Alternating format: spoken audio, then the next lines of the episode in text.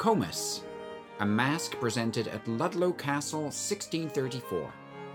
Words by John Milton, the original songs by Henry Lawes, with dance music by William Lawes, directed by Heather Davies, with Roger Honeywell as the demon or attendant spirit, Paul Hopkins as Comus, Bethany Gillard as the lady, Tracy Ryan as the elder brother, Beryl Bain as the second brother, and Tahiri Vishdani as Sabrina. The musicians in Ordinary String Band is Patricia Ahern, second violin, Felix Deak, viola da gamba on the tenor part, and Laura Jones, viola da gamba on the bass part, all led by Christopher Verrette, first violin. John Edwards plays theorbo in the string band and to accompany the songs. Deanne Williams was the dramaturge. Matt Antle was the audio producer, and Paul Hopkins was the associate producer. John Edwards was the producer. This recording was made with the support of York University, the Social Sciences and Humanities Research Council of Canada, the Killam Trust, the Spem in Alium Fund of the Toronto Foundation, and individual donors. Part 1 of Comus.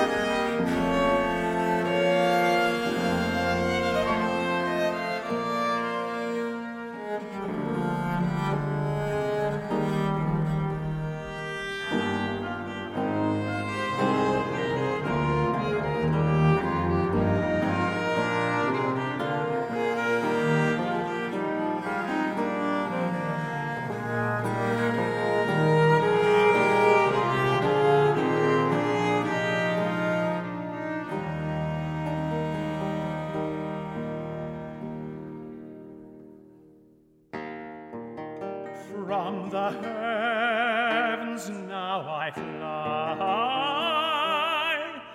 and those happy climes that lie where day never shuts his eye, up in the broad fields of the sky. There I suck the liquid air, all amidst the garden fair Hesperus and his daughters three that sing about the golden tree. Iris there with humid bow. Waters the odorous banks that glow, flowers of more mingled hue than her purfled scarf can show beds of hyacinths and roses where many a cherub soft reposes. Before the starry threshold of Jove's court, my mansion is, where those immortal shapes of bright aerial spirits live ensphered in regions mild of calm and serene air above the smoke and stir of this dim spot, which men call earth, and with low thoughted care, confined and pestered in this pinfold here, strive to keep up a frail and feverish being, unmindful of the crown that virtue gives after this mortal change to her true servants amongst the enthroned gods on sainted seats. Yet, some there be that with due steps aspire to lay their just hands on that golden key that opes the palace of eternity. To such my errand is, and but for such I would not soil these pure ambrosial weeds with the rank vapors of this sin worn mold. But to my task. Neptune, besides the sway of every salt flood and each ebbing stream, took it in by lot, twixt high and nether Jove, imperial rule of all the sea girt isles that, like to rich and various gems, inlay the unadorned bosom of the deep, which he, to grace his tributary gods, by course commits to several government, and gives them leave to wear their sapphire crowns and wield their little tridents. But this isle, the greatest and the best of all the main, he quarters to his blue haired deities. And all this tract that fronts the falling sun, a noble peer of mickle trust and power has in his charge, with tempered awe to guide an old and haughty nation proud in arms, where his fair offspring, nursed in princely lore, are coming to attend their father's state and new entrusted scepter. But their way lies through the perplexed paths of this drear wood, the nodding horror of whose shady brows threats the forlorn and wandering passenger. And here their tender age might suffer peril, but that by quick command from sovereign Jove, I was dispatched for their defense and guard. And listen why. For I will tell you now what never yet was heard in tale or song from old or modern bard in hall or bower. Bacchus, the first from out the purple grapes, crushed the sweet poison of misused wine after the Tuscan mariners transformed, coasting the Tyrrhene shore as the winds listed on Circe's island fell. Who knows not Circe, the daughter of the sun, whose charmed cup whoever tasted lost his upright shape and downward fell into a groveling swine? This nymph that gazed upon his clustering locks, with ivy berries wreathed, and his blithe youth, had by him, ere he parted thence, a son, much like his father, but his mother more, which therefore she brought up, and Comus named, who, ripe and frolic of his full grown age, roving the Celtic and Iberian fields, at last betakes him to this ominous wood, and, in thick shelter of black shades embowered, excels his mother at her mighty art, offering to every weary traveler his orient liquor in a crystal glass to quench the drouth of Phoebus, which, as they taste, for most do taste through fond intemperate thirst, soon as the potion works, their human countenance, the express resemblance of the god, is changed into some brutish form of wolf or bear or ounce or tiger, hog or bearded goat, all other parts remaining as they were. And they, so perfect is their misery, not once perceive their foul disfigurement, but boast themselves more comely than before, and all their friends and native home forget, to roll with pleasure in a sensual sty. Therefore, when any favorite of high Jove chances to pass through this adventurous glade, swift as the sparkle of a glancing star, I shoot from heaven to give him safe convoy, as now I do. But first I must put off these my sky robes, spun out of iris woof, and take the weeds and likeness of a swain that to the service of this house belongs, who with his soft pipe and smooth dittied song well knows to still the wild winds when they roar, and hush the waving woods, nor of less faith, and in this office of his mountain watch, likeliest and nearest to the present aid of this occasion. But I hear the tread of hateful steps. I must be viewless now.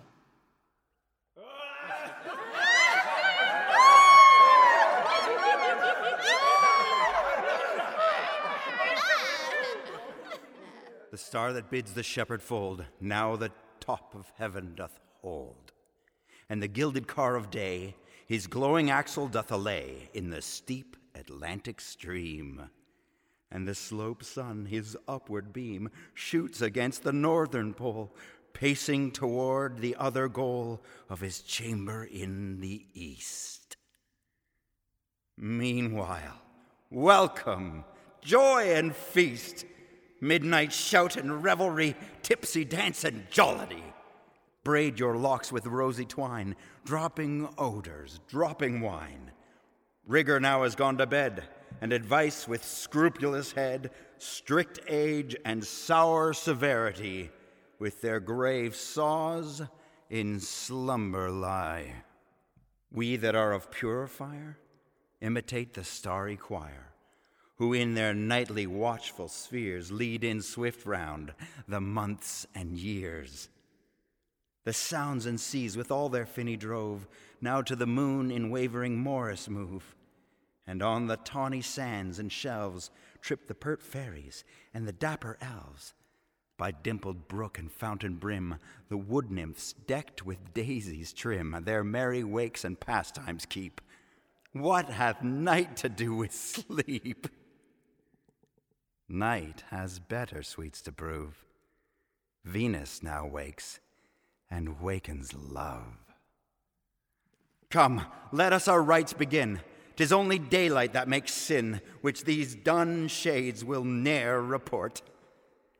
Hail, goddess of nocturnal sport, dark veiled Cotytto, to whom the secret flame of midnight torches burn.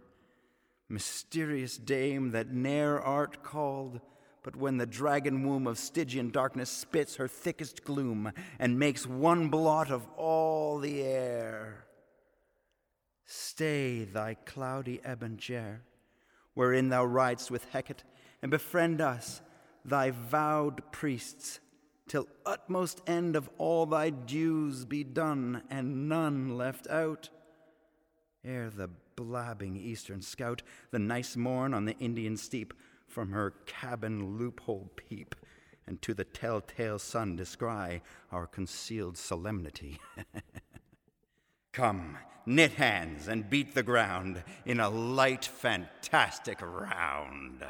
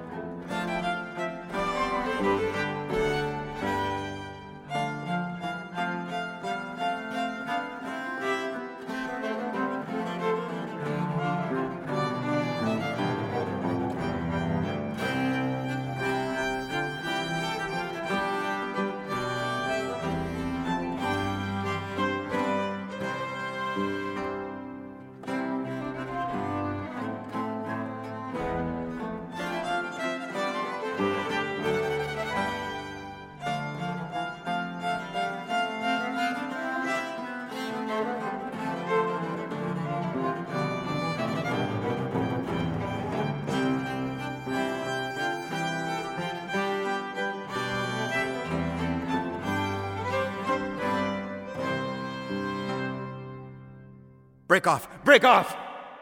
I feel the different pace of some chaste footing near about this ground. Run to your shrouds within these brakes and trees. Our number may affright. Some virgin, sure, for so I can distinguish by mine art, benighted in these woods. Now to my charms, and to my wily trains. I shall ere long be well stocked with as fair a herd as grazed about my mother Circe.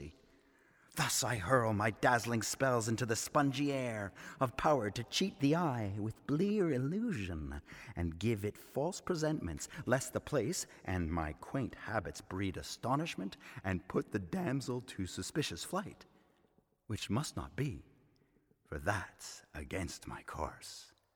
I, under fair pretense of friendly ends and well placed words of glozing courtesy, baited with reasons not unplausible, wind me into the easy hearted man and hug him into snares. When once her eye hath met the virtue of this magic dust, I shall appear some harmless villager whom thrift keeps up about his country gear. But here she comes. I fairly step aside and hearken, if I may, her business here. This way the noise was, if my ear be true, my best guide now. Methought it was the sound of riot and ill managed merriment, such as the jocund flute or gamesome pipe stirs up among those loose, unlettered hinds, when, for their teeming flocks and granges full, in wanton dance they praise the bounteous Pan and thank the gods amiss. I should be loath to meet the rudeness and swilled insolence of such late wassailers, yet, oh, where else shall I inform my unacquainted feet in the blind mazes of this tangled wood? My brothers, when they saw me wearied out with this long way, resolving here to lodge under the spreading favor of these pines, stepped, as they said, to the next thicket side to bring me berries or such cooling fruit as the kind hospitable woods provide. But where they are and why they come not back is now the labor of my thoughts. 'Tis likeliest they had engaged their wandering steps too far, and envious darkness, ere they could return, had stolen them from me. I cannot hello to my brothers, but such noise as I can make to be heard farthest, I'll venture. For my new enlivened spirits prompt me, and they perhaps are not far hence.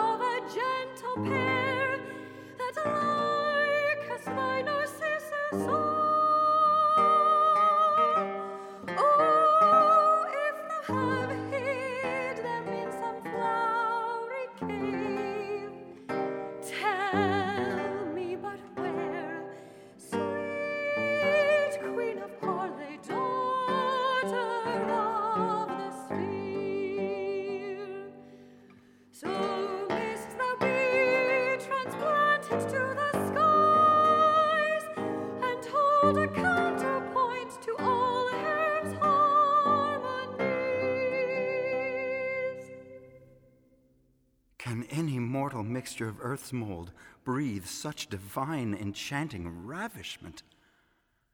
Sure, something holy lodges in that breast, and with these raptures moves the vocal air to testify his hidden residence.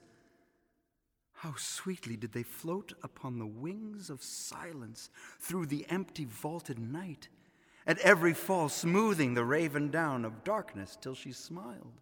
I have oft heard my mother Circe, with the sirens three, amidst the flowery kirtled Naiades, culling their potent herbs and baleful drugs, who, when they sung, would take the prisoned soul and lap it in Elysium. Scylla wept and chid her barking waves into attention, and fell Charybdis murmured soft applause. Yet they, in pleasing slumber, lulled the sense, and in sweet madness robbed it of itself. But such a sacred and home felt delight, such sober certainties of waking bliss, I never heard till now. I'll speak to her, and she shall be my queen. Hail, foreign wonder, whom certain these rough shades did never breed, unless the goddess that in rural shrine dwells here with Pan or Sylvan by blessed song forbidding every bleak, unkindly fog to touch the prospering growth of this tall wood. Nay, gentle shepherd, ill is lost that praise that is addressed to unattending ears. Not any boast of skill, but extreme shift how to regain my severed company compelled me to awake the courteous echo to give me answer from her mossy couch. What chance, good lady, hath bereft you thus? Dim darkness and this leafy labyrinth. Could that divide you from near ushering guides? They left me weary on a grassy turf. By falsehood or discourtesy or why? To seek the valley some cool, friendly spring. And left your fair side all unguarded, lady? They were but twain, and purposed quick return. Perhaps forestalling night prevented them. How easy my misfortune is to hit. Imports their loss beside the present need? No less than if I should my brothers lose. Were they of manly prime or youthful bloom? As smooth as Hebe's, their unrazored lips. Two such I saw, what time the labored ox in his loose traces from the furrow came, and the swinked hedger at his supper sat. I saw him under a green mantling vine that crawls along the side of yon small hill, plucking ripe clusters from the tender shoots. Their port was more than human as they stood. I took it for a fairy vision of some gay creatures of the element that in the coolness of the rainbow live and play in the plighted clouds. I was awestruck, and as I passed, I worshipped. If those you seek, it were a journey like the path to heaven to help you find them. Gentle villager, what readiest way would bring me to that place? Due west it rises from this shrubby point. To find that out, good shepherd, I suppose, in such a scant allowance of starlight, would overtask the best land pilot's art without the sure guess of well practiced feet. I know each lane and every alley green, dingle or bushy dell of this wide wood, and every bosky bourne from side to side, my daily walks and ancient neighborhood, and if your stray attendants be yet lodged, or shroud within these limits, I shall know ere morrow wake, or the low roosted lark from her thatched pallet rouse. If otherwise, I can conduct you, lady, to a low but loyal cottage, where you may be safe till further quest. Shepherd, I take thy word, and trust thy honest offered courtesy, which oft is sooner found in lowly sheds with smoky rafters than in tapestry halls and courts of princes, where it first was named, and yet is most pretended. In a place less warranted than this, or less secure, I cannot be that I should fear to change it. Ay me, blessed Providence, and square my trial to my proportioned strength. Shepherd, lead on. Unmuffle, ye faint stars, and thou fair moon that won'st to love the traveler's benison. Stoop thy pale visage through an amber cloud and disinherit chaos that reigns here in double night of darkness and of shades. Or, if your influence be quite dammed up with black usurping mists, some gentle taper, though a rush candle from the wicker hole of some clay habitation. Visit us with thy long leveled rule of streaming light, and thou shalt be our star of Arcady or Tyrian Cynosure. Or, if our eyes be barred that happiness, might we but hear the folded flocks penned in their wattled coats, or sound of pastoral reed with oaten stops, or whistle from the lodge, or village cock count the night watches to his feathery dames. 'Twould be some solace yet, some little cheering in this lone dungeon of innumerous boughs. But oh, that hapless virgin, our lost sister! Where may she wander now? Whither betake her from the chill dew, amongst rude burrs and thistles?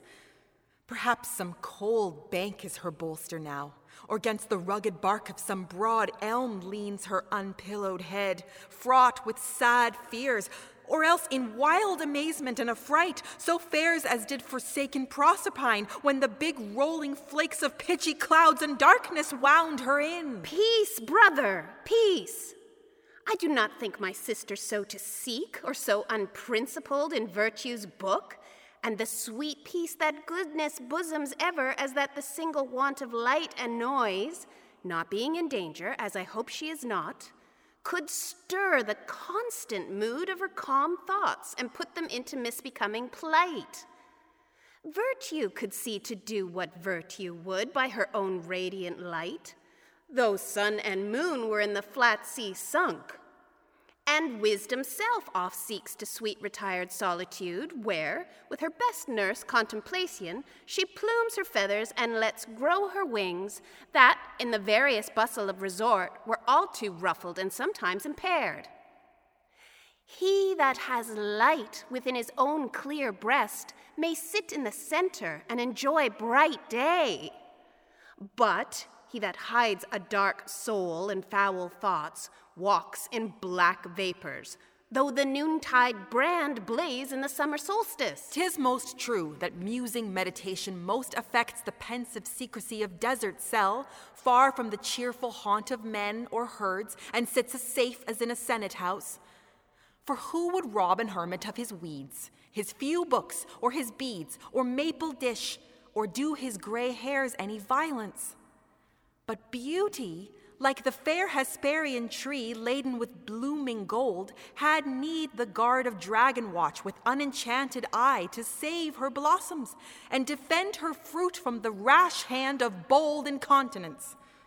You may as well spread out the unsummed heaps of miser's treasures by an outlaw's den and tell me it is safe, as bid me hope danger will wink at opportunity, and she, a single helpless maiden, pass uninjured in this wide surrounding waste.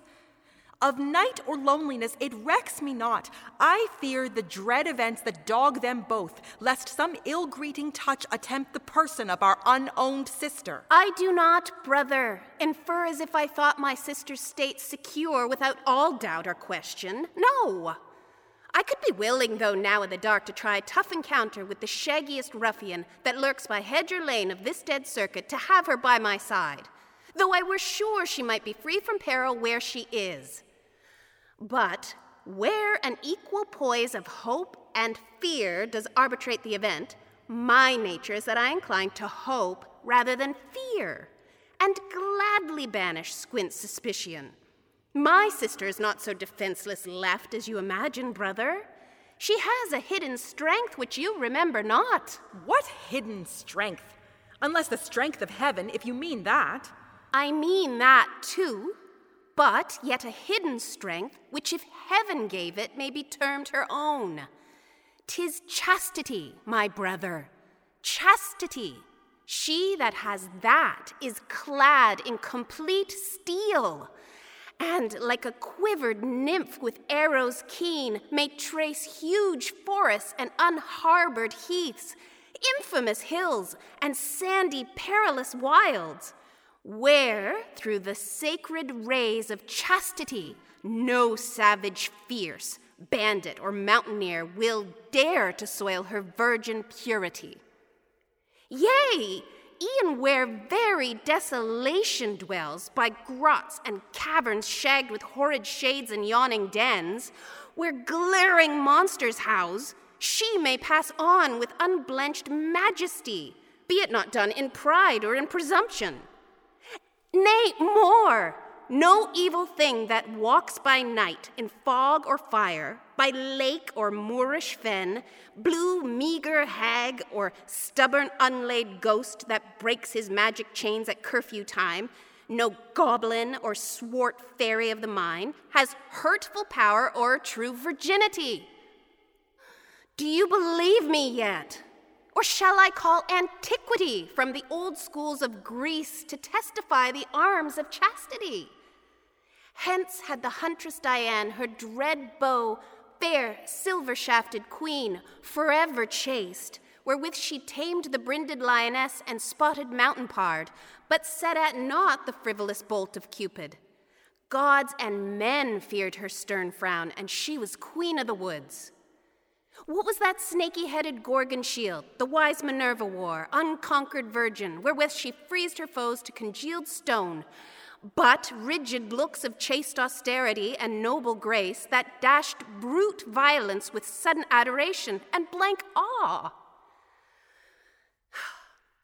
So dear to heaven is saintly chastity that when a soul is found sincerely so, thousand liveried angels lackey her, driving far off each thing of sin and guilt, and in clear dream and solemn vision tell her of things that no gross ear can hear, till oft converse with heavenly habitants begins to cast a beam on the outward shape, the unpolluted temple of the mind and turns it by degrees to the soul's essence till all be made immortal. But when lust, by unchaste looks, loose gestures, and foul talk, and most by lewd lascivious act of sin, lets in defilement to the inward parts, the soul grows clotted by contagion, embodies and imbrutes, till she quite lose the divine property of her first being. Such are those thick and gloomy shadows damp off seen in charnel vaults and sepulchres, hovering and sitting by a new made grave, as loath to leave the body that it loved, and linked itself by carnal sensuality to a degenerate and degraded state. How charming is divine philosophy! Not harsh and crabbed as dull fools suppose, but musical as is Apollo's lute, and a perpetual feast of nectared sweets where no crude surfeit reigns. Hello! Hello! List! List! I hear some far off hello break the silent air. Methought so too. What should it be?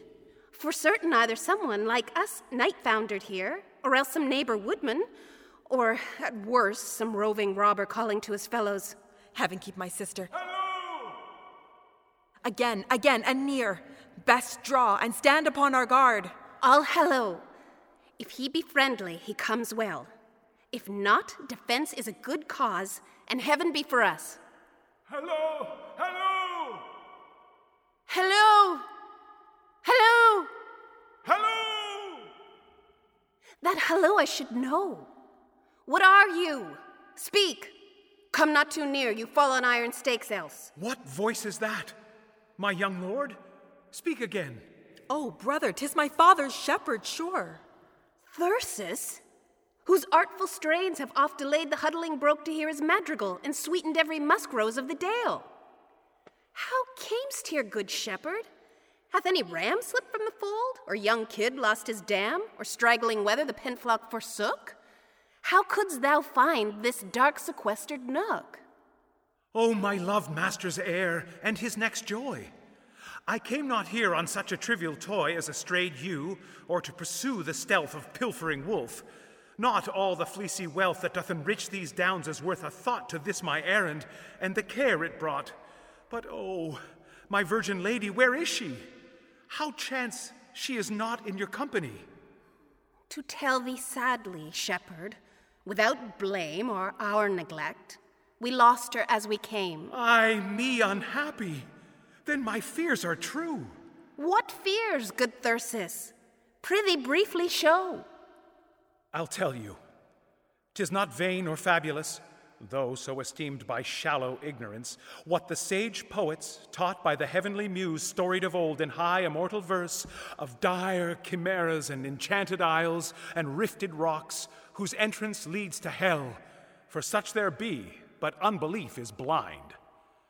Within the navel of this hideous wood, immured in cypress shades, a sorcerer dwells, of Bacchus and of Circe born great Comus, deep skilled in all his mother's witcheries, and here to every thirsty wanderer by sly enticement gives his baneful cup, with many murmurs mixed, whose pleasing poison the visage quite transforms of him that drinks, and the inglorious likeness of a beast fixes instead, unmolding reason's mintage charactered in the face. This have I learnt, tending my flocks hard by the hilly crofts that brow this bottom glade, whence night by night he and his monstrous rout are heard to howl like stabled wolves or tigers at their prey, doing abhorred rites to Hecate in their obscured haunts and inmost bowers.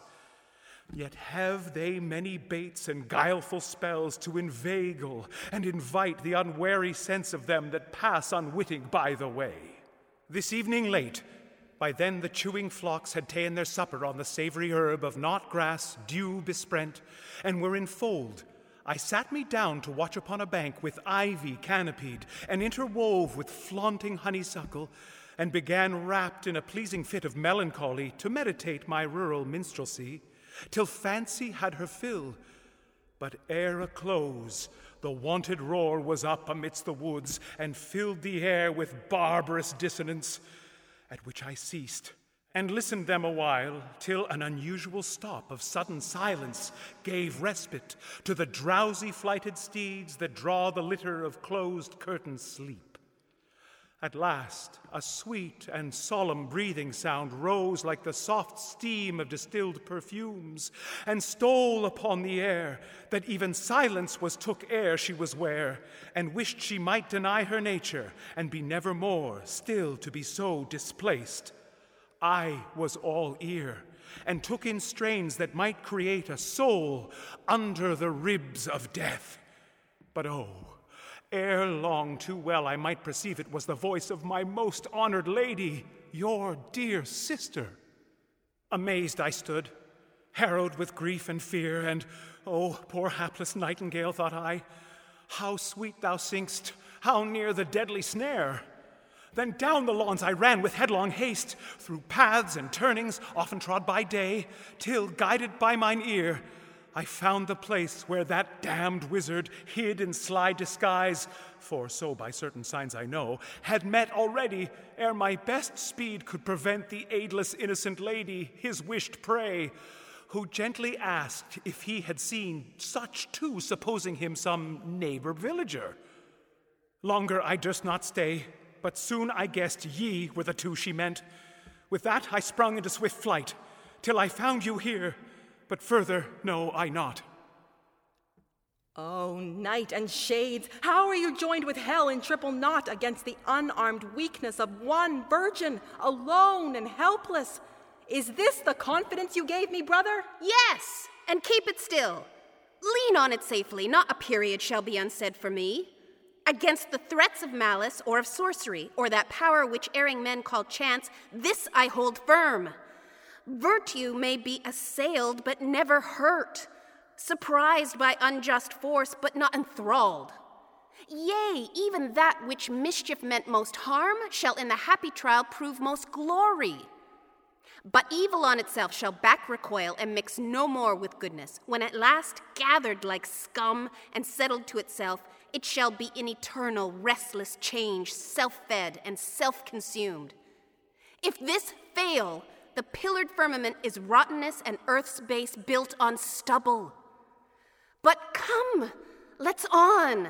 Against the opposing will and arm of heaven may never this just sword be lifted up. But for that damned magician, let him be girt with all the grisly legions that troop under the sooty flag of Acheron, harpies, and hydras. or all the monstrous bugs twixt Africa and Ind. I'll find him out and force him to restore his purchase back or drag him by the curls and cleave his scalp down to the hips.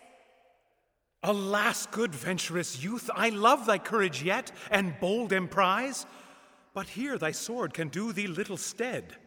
Far other arms and other weapons must be those that quell the might of hellish charms. He with his bare wand can unthread thy joints and crumble all thy sinews. Why, prithee, shepherd, how durst thou then thyself approach so near as to make this relation? Care and utmost shifts how to secure the lady from surprisal brought to my mind a certain shepherd lad of small regard to see to, yet well skilled in every virtuous plant and healing herb that spreads her verdant leaf to the morning ray. He loved me well, and oft would beg me sing, which, when I did, he on the tender grass would sit and hearken even to ecstasy, and in requital, ope his leathern scrip and show me simples of a thousand names, telling their strange and vigorous faculties. Amongst the rest, a small, unsightly root, but of divine effect, he called me out. The leaf was darkish and had prickles on it. He called it Hemony and gave it me, and bade me keep it as of sovereign use against all enchantments, mildew blast, or damp or ghastly fury's apparition. I pursed it up, but little reckoning made till now that this extremity compelled. But now I find it true. For by this means I knew the foul enchanter, though disguised, entered the very lime twigs of his spell, and yet came off. If you have this about you, as I will give you when we go, you may boldly assault the necromancer's hall, where if he be, with dauntless hardihood and brandished blade, rush on him, break his glass, and shed the luscious liquor on the ground, but seize his wand. Though he and his cursed crew fierce sign of battle make, and menace high, or like the sons of Vulcan vomit smoke, yet will they soon retire if he but shrink. Thyrsis, lead on apace. I follow thee, and some good angel bear a shield before us.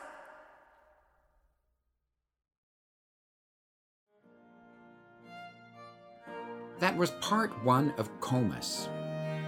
The introductory music was the Pavin from set number 9 from the old version of William Lawes' Royal Consort. The dances for Comus's entourage were an antic by William Lawes with the inner parts composed by Christopher Verrette, and the first current from Royal Consort set number 5. Thanks to Tom Bishop, to Jennifer Francisco for logistics, and Hallie Fishel for developing the songs. You can find out more about this and other of our projects at musiciansinordinary.ca, where you'll also find a link to where you can support these projects with a donation.